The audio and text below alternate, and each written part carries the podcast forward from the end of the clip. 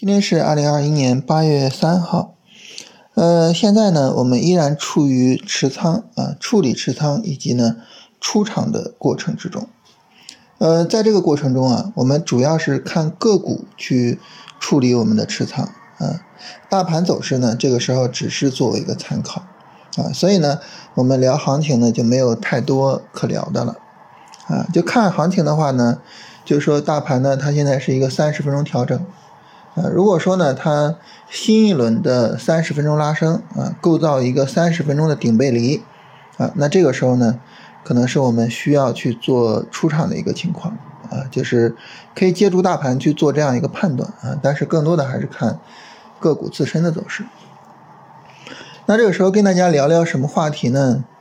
啊，我想呢跟大家聊一下关于我们的这个心态方面的问题啊，为什么呢？呃，你看大盘啊，这个市场呢是波澜不惊的啊。今天大盘这个三十分钟调整，调整的力度很小啊，但是呢，这个过去的主流板块调整的力度是非常大的啊，尤其是芯片和半导体啊，调的力度很大。所以这种情况下呢，那么我们可能就会出现一些呃盈利回吐啊，出现一些这个呃资产的回撤啊。这种情况下呢，大家难免呢都会有压力。啊，这时候呢就需要去疏导这种压力。那在新米团里面呢，我跟大家采用了一种非常特殊的方式，呃，去舒缓这个压力啊，就是跟大家聊一聊啊，我今天的情况是什么样的啊，我有没有回撤，回撤了多少？那今天呢，我的这个账户是回撤了千分之五啊。大家不要觉得说这千分之五这幅度很小哈，因为我那个仓位比较小啊，所以这个千分之五呢回撤已经非常大了啊，就是跟大家如实的说，你看我也回撤了千分之五，是吧？所以这个回撤呢，它可能是一个正常的回撤啊，它和你就是做的好做的差没有什么关系，就是你的这个交易方法到了一个回撤的时候啊，它可能是很正常的。那么。什么叫做正常的回撤？什么叫做不正常的回撤呢？啊，我们可以去区别一下。这个不正常的回撤啊，啊，我们一般呢认为是呃由这个操作混乱所导致的，啊，就你整个操作节奏乱了啊，然后呢呃导致这个资金的回撤啊，尤其是什么呢？尤其是买入节奏乱了。啊，你比如说，你今天还在买着股票啊，尤其是今天追高去买芯片，那这个就麻烦就大了，是吧？啊，所以呢，就是节奏混乱啊，胡乱操作所导致的资金回撤啊，这种呢就是不应该的。呃，正常回撤是什么呢？就是你的交易方法啊，它就要求你有这个回撤，或者说呢，你的交易方法。呃，它在这种行情下必然会出现回撤，啊，这种呢就属于是正常的回撤。你比如说，如果说我们做价值投资，啊，你做价值投资的话，你肯定就是已经买了，比如说买了酒，买了茅台了，是吧？啊，因为茅台这一段时间的下跌，啊，下跌幅度非常大，它可能价值投资的这个价值已经凸显出来了。那你买了茅台，它茅台接着跌，那你这个时候是不是就会有这个资金的回撤呀？啊，那这个资金的回撤，那我要去承受吗？当然要承受，对吧？啊，你你如果说不承受这种资金回撤，难道我们指望着我们一买，然后马上就市场大底吗？这不可能，对不对？啊，所以你对于价价值投资来说呢，呃，它的一个死穴，它的一个。必然会出现正常亏损的情况，啊，就是我认为一个股票已经出现买入价值了，但是呢，这个股票还持续的往下跌。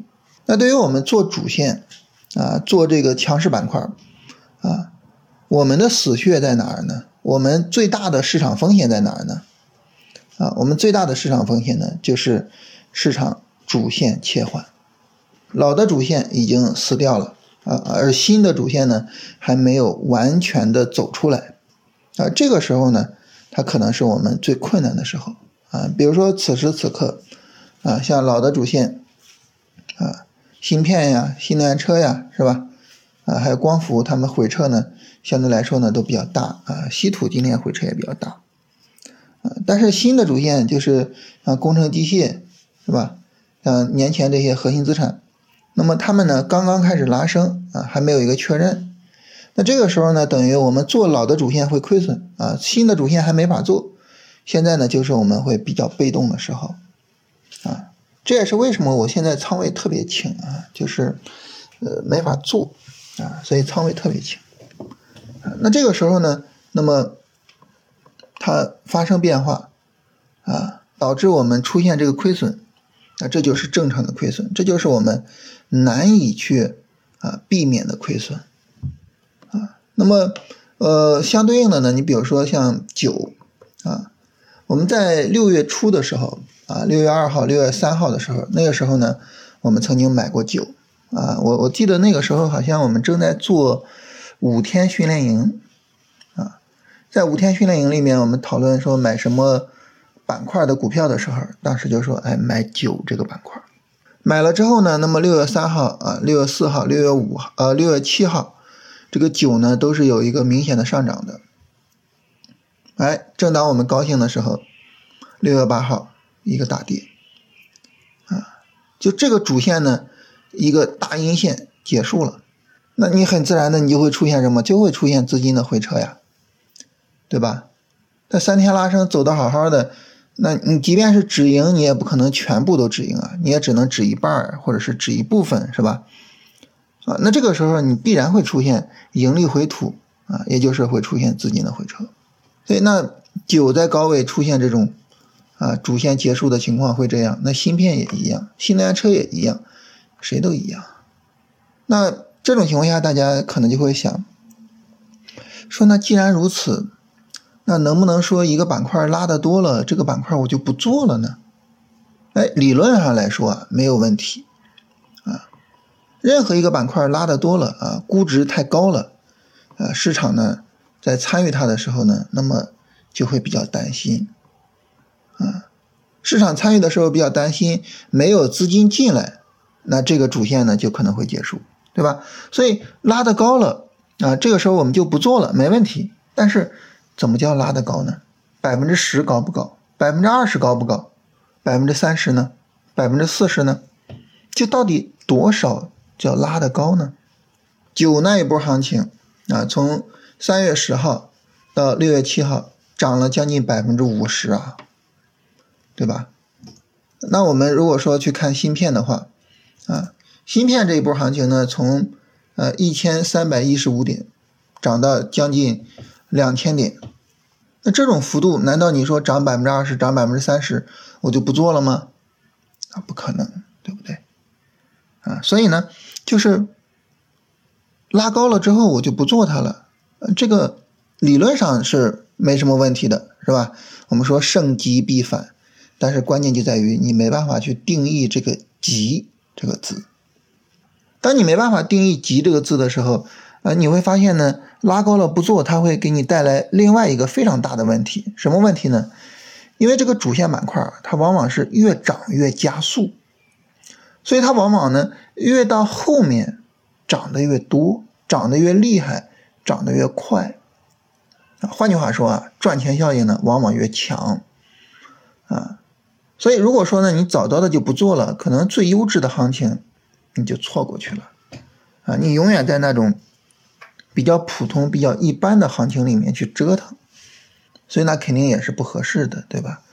嗯，就是它不仅仅说资金回撤是风险，踏空也是风险呀。踏空这么好的行情，那这也是风险呀，对吧？啊，所以呢，就是我们在做这个操作的时候呢，呃，一般来说还是持续的啊，去做到市场告诉我们啊，整个主线结束了。啊，那市场告诉我们的方式就是，呃，像酒当时的大跌，啊，像现在芯片这样的大跌，啊，我们会一直坚持做到这样的时候。所以呢，那这个时候你去说你去承受这种盈利回吐也好，啊，去承受这个资金回撤也好，啊，这就很正常。而且呢，啊，它也是我们必然要去承受的。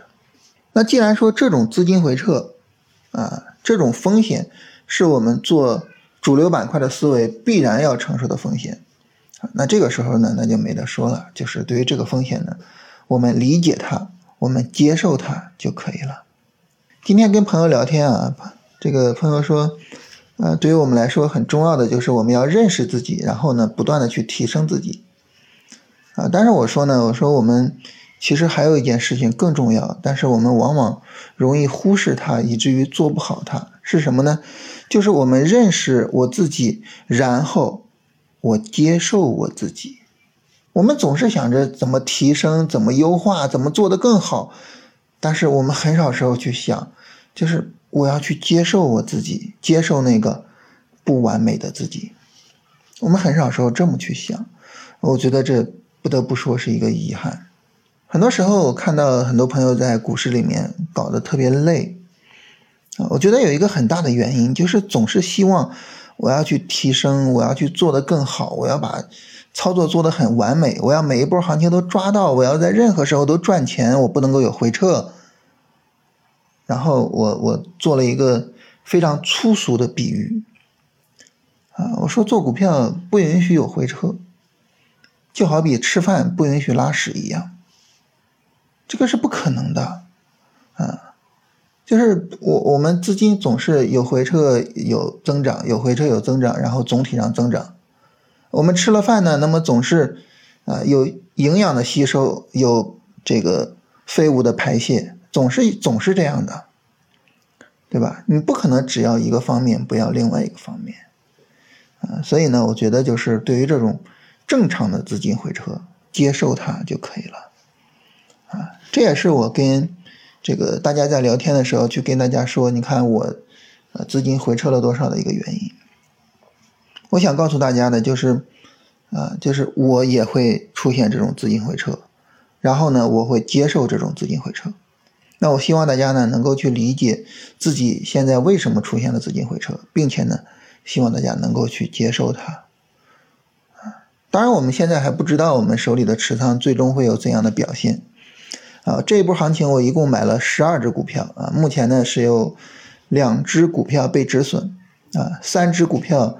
设了平保，啊，所以呢，我现在等于，呃，持仓十只股票，然后有七只是保持着设止损的状态，三只保持着设平保的状态。最终啊，这十只股票怎么样？我我还不知道，啊，最终呢，这十二只股票整体是盈利还是亏损，啊，我也不知道，啊，但是呢，我能够非常明确的就是，我会坚定的。按照我们的这个操作框架，按照我们的操作原则去处理我们这些持仓。我手里剩下的这十只股票啊，都会按照个股的走势严格的进行处理啊。至于说市场最终的结果啊，这个呢要看市场最终怎么走，这个不是我能控制的啊。就是单次交易的结果，它永远是偶然的。但是呢，呃，我看的不是这一次。我看的是长期，我看的是未来的几十年，我整个的交易生涯。那我相信龙回头战法啊，做主线板块的思路啊，一定能够持续的给我带来啊这种长期的收益。我觉得这个是我更重要的一个长期目标啊，就是风物长宜放远量，是吧？所以。这个我觉得还是蛮重要的，就是不要太看当下啊。这是跟大家聊一聊啊，就是如果说大家呢也是做了这个主流板块啊，做了这些股票，然后有所回撤啊，希望大家能够好好的理解一下这些事情啊。当然，如果说大家提前埋伏了像酒也好像工程机械也好啊，就是这些核心资产啊，那就恭喜大家了，然后大家的问题啊，有朋友问这个，呃，选五 G 和军工去做，这个是怎么回事啊？你比如说，三十分钟上都破位了，为什么还要做它？这个是这样哈，就是一个日线、短线调整啊，它出现三十分钟的破位，这个是很正常的啊。日线、短线的调整过程，它实际上就是一个三十分钟的下跌 N 的过程啊，三十分钟的下跌 N，那么。出现三十分钟的破位，这是呃非常非常正常的啊，这个它不是问题啊，它反倒是一个很正常的情况啊，这个呢就是跟大家解释一下。